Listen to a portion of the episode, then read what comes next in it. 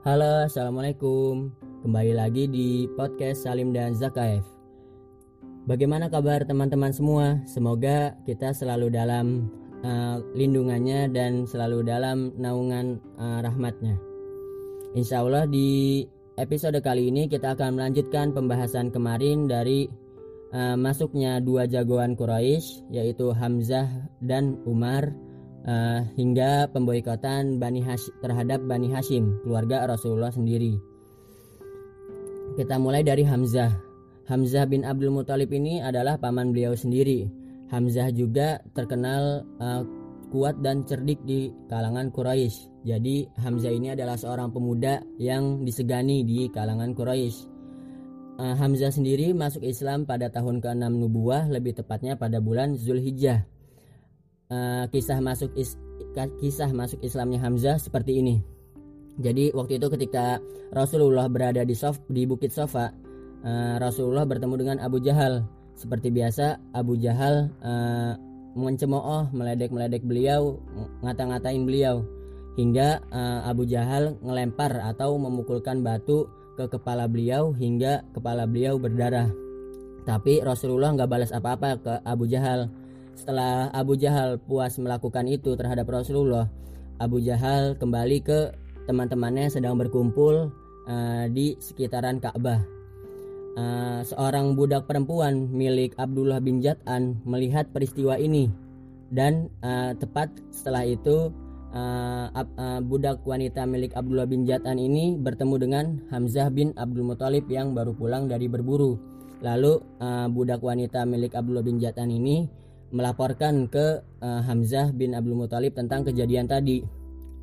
Seketika, itu uh, Hamzah marah naik pitam karena uh, Hamzah adalah salah satu keluarga Rasulullah yang uh, melindungi Rasulullah karena uh, fanatisme kekerabatan. Uh, Hamzah yang marah langsung nyari Abu Jahal. Setiap orang ditanyain mana Abu Jahal, mana Abu Jahal Nah akhirnya ketemu tuh Abu Jahal di uh, dekat Ka'bah. Habis itu langsung uh, Abu Jahal eh Abu Jahal Hamzah ngomong seperti ini. Uh, apakah engkau berani mencela anak saudaraku padahal aku berada di atas agamanya? Uh, setelah itu uh, Hamzah langsung memukulkan uh, tangkai busur yang dia bawa tadi setelah berburu ke kepala Abu Jahal hingga kepala Abu Jahal berdarah orang-orang yang melihat itu dari Bani Makhzum kalangan uh, kalangannya Abu Jahal uh, berdiri uh, marah. Nah uh, kalangan Bani Hasim kalangannya Hamzah juga berdiri melindungi uh, siapa namanya? Hamzah bin Abdul Muthalib terus uh, Abu Jahal melerai. Biarkan saja Abu Amaroh ini karena mereka, uh, memang aku telah memaki-maki anak saudaranya dengan cacian yang menyakitkan dari perkataan Hamzah tadi uh, kita sudah tahu uh, Hamzah itu sudah uh, mengakui kenabian Rasulullah Shallallahu Alaihi Wasallam. Lanjut ke kisahnya Umar bin Khattab. Uh, sebelumnya kita harus tahu dulu Umar bin Khattab ini gimana uh, wataknya, sifatnya. Nah, jadi uh, Umar bin Khattab ini adalah seorang yang uh, temperamental atau wataknya keras. Jadi gampang marah. Dan Umar bin Khattab sendiri adalah salah satu uh, pemuda Quraisy yang uh, keras terhadap dakwah Rasulullah. Jadi uh, masuk dalam orang-orang yang keras dalam menentang dakwah Rasulullah.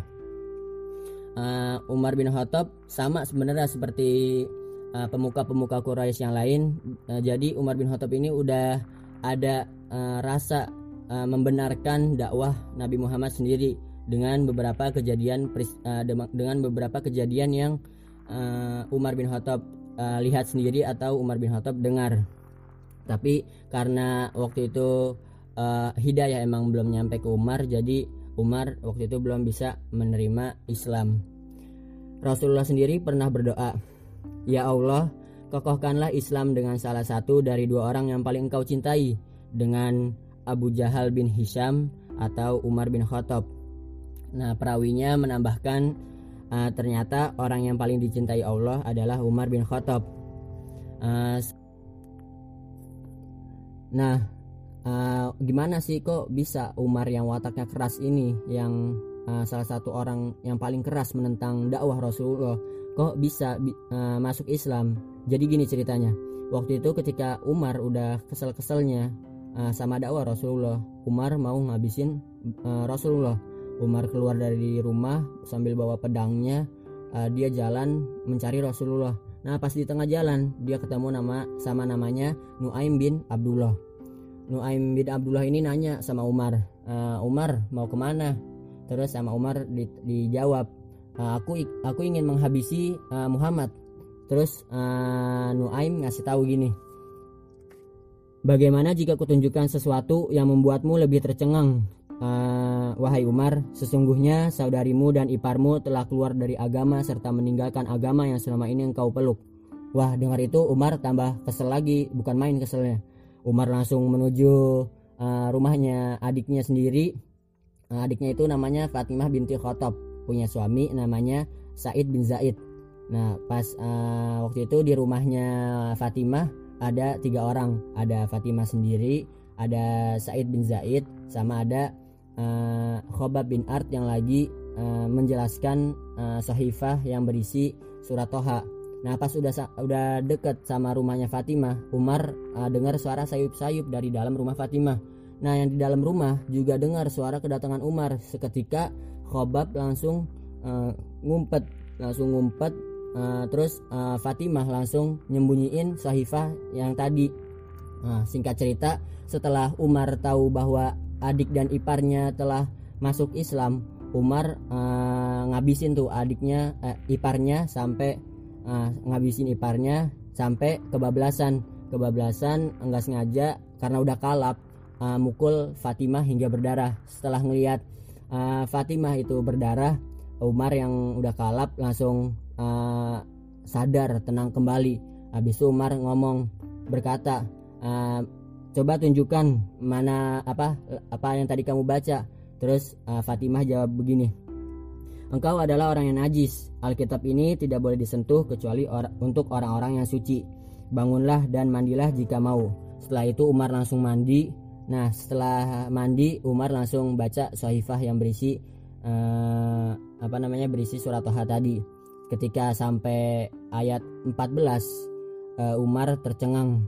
Uh, Umar sadar bahwasannya itu tuh bukan perkataan uh, manusia. Itu ini adalah sesuatu yang berbeda. Umar di situ hatinya uh, dira, uh, dirasuki oleh kebenaran.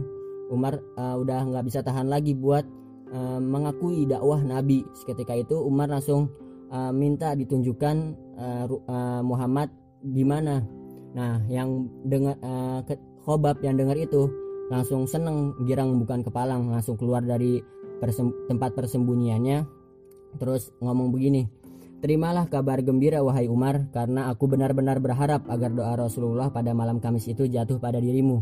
Rasulullah saat ini berada di suatu rumah di kaki Bukit Sofa.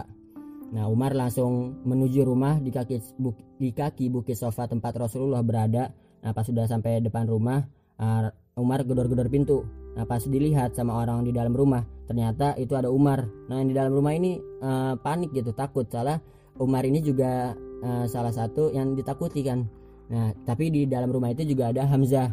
Nah terus habis itu uh, sama Hamzah langsung disamperin dibukain pintu. Bak pas dibukain pintu nah udah suruh masuk Hamzah ini eh Umar ini langsung di uh, pegangin sama Rasulullah. Diapit bajunya dipegangin uh, batang ped, uh, apa tutup pedangnya biar uh, Umar nggak bisa berontak. Nah, habis itu ketika lagi posisi seperti itu Umar berkata, "Asyhadu alla ilaha illallah wa asyhadu anna Muhammadar Rasulullah." Umar masuk masuk Islam. Seketika yang di dalam rumah itu bertakbir sampai-sampai uh, takbirnya itu kedengaran ke penjuru Mekah. Nah, di sini uh, Umar masuk Islam. Uh, ketika itu orang -orang Quraisy langsung yang mendengar kabar ini langsung muram seketika. Masya Allah Allahu Akbar. Uh, ini adalah suatu pertolongan Allah yang uh, tujuannya untuk kembali mengokohkan uh, dakwah uh, perjalanan dakwah Nabi dan Islam sendiri. Uh, nah uh, ketika itu uh, kenapa Umar dijuluki dijuluki Al Faruq karena uh, setelah Umar masuk Islam orang-orang uh, Muslim jadinya uh, suka apa berani dengan dakwah terang-terangan. Dan karena Umar masuk Islam orang-orang apa namanya orang-orang Quraisy kafir Quraisy nggak uh, terlalu berani mengusik orang-orang Muslim. Uh, soalnya juga setelah Umar masuk Islam beliau langsung uh, mengabarkan kepada penduduk Mekah bahwasanya uh, Umar uh, bahwasanya Umar telah masuk Islam jadi di sini uh, terlihat banget keberanian Umar dalam berdakwah dan uh, masuknya Umar bin Khattab dan Hamzah bin Abdul Muthalib ini sangat menguntungkan posisi dakwah Islam di Mekah. Nah, setelah uh, masuknya dua uh, orang terkemuka di kalangan Quraisy tadi yaitu Umar bin Khattab dan Hamzah bin Abdul Muthalib, uh, orang-orang Quraisy ini, orang kafir Quraisy merasa uh, ini adalah sebuah bencana. Mereka sedikit banyak kehilangan gairah uh, untuk apa namanya untuk menentang dakwah Nabi. Tapi mereka uh, juga punya, masih punya banyak cara untuk menentang dakwah Nabi. Uh, bahkan mereka pernah hampir uh, berencana untuk menghabisi Umar. Nah, uh, Abu Talib yang melihat kondisi ini, uh, yang apa menyimak kondisi ini, tahu bahwasannya nanti suatu saat bakal ada uh, apa rencana besar tipu daya besar yang bakal di uh, sama uh, orang-orang kafir Quraisy. Makanya setelah itu uh, Abu Talib uh, berpikir langsung uh, mengumpulkan uh, kalangan-kalangannya dari Bani Hashim, Bani Abdul Muthalib uh, untuk apa namanya? Uh, untuk menyatakan uh, untuk uh, melindungi Rasulullah Shallallahu Alaihi Wasallam dan semua orang, uh, semua kerabat-kerabat uh, dari Bani Hashim dan Bani Abdul Muthalib itu setuju kecuali satu orang uh, yaitu paman uh, Nabi Muhammad sendiri uh, yaitu namanya Abu Lahab. Abu Lahab lebih memilih untuk berpihak kepada uh, Quraisy. Nah, pemboikatan akan uh, dijelaskan oleh Lutfi. Silakan lanjut, Vi. Oke, Bo, Anda lanjutin. Jadi setelah empat pekan atau dalam waktu yang singkat banyak terjadi peristiwa besar bagi kaum musyrikin. Ada Hamzah masuk Islam, kemudian ada Umar masuk Islam, kemudian Nabi Muhammad SAW menolak tawaran mereka. Setelah itu yang paling besar, yang paling membuat kaum Quraisy gempar adalah Bani Muthalib dan Bani Hashim secara keseluruhan, baik yang Muslim maupun yang kafir, berjanji untuk melindungi dan membela Rasulullah SAW. Akhirnya kaum musyrikin kebingungan lah kita ini sudah berusaha menekan mereka sekuat mungkin secara fisik gitu dengan siksaan dan lain-lain. Tapi kenapa malah membuat mereka berkembang semakin jauh? Akhirnya kaum kaum musyrikin kehabisan ide. Tapi mereka masih punya satu ide. Yaitu apa? Mereka berpikir bahwasannya kalau tindakan-tindakan fisik ini tidak akan membuat kaum mus kaum muslimin jerah apalagi musnah. Akhirnya mereka memiliki cara lain yaitu pemboikotan. Jadi kaum musyrikin berkumpul di sebuah daerah, daerahnya Bani Kinanah.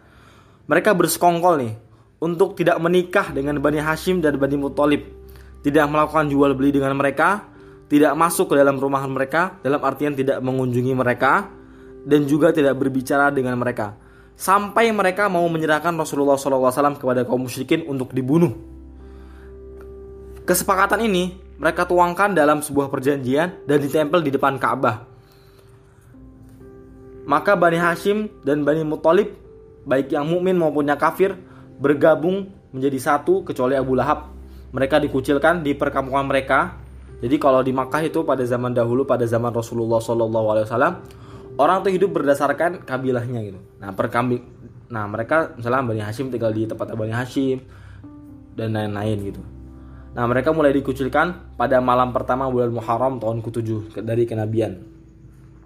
Nah, kemudian pengepungan pemboikotan pun berjalan. Bahan makanan diblokade oleh kaum musyrikin. Kaum musyrikin tidak akan membiarkan ada bahan makanan yang masuk ke Makkah. Setiap kali ada makanan yang masuk ke Makkah, mereka segera menyerbu dan membelinya. Sehingga Bani Muthalib dan Bani Hashim tidak kebaik, tidak kebagian untuk membelinya mereka bahkan Bani Muthalib dan Bani Hashim ini terpaksa makan dedaunan dan kulit binatang. Dan dari pemukiman mereka terdengar tangis bayi-bayi mereka karena kelaparan. Tidak ada sesuatu pun seperti makanan yang sampai kepada mereka kecuali dengan cara diseludupkan. Jadi emang kan kaum musyrikin secara umum nih, secara zohirnya mereka melarang, tapi ada aja mungkin orang-orang yang baik yang menyeludupkan makanan untuk diberikan kepada mereka. Seperti contohnya ada Hakim bin Hizam yang sering menyeludupkan gandum untuk diberikan kepada bibinya yaitu Khadijah radhiyallahu anha.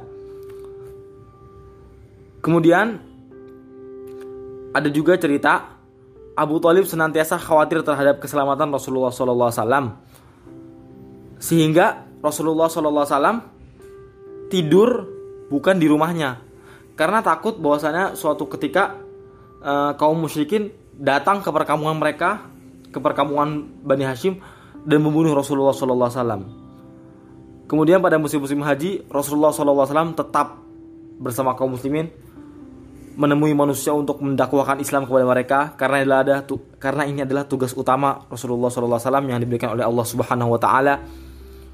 Pada pembahasan pembahasan musim haji kan sudah dijelaskan pada episode-episode sebelumnya.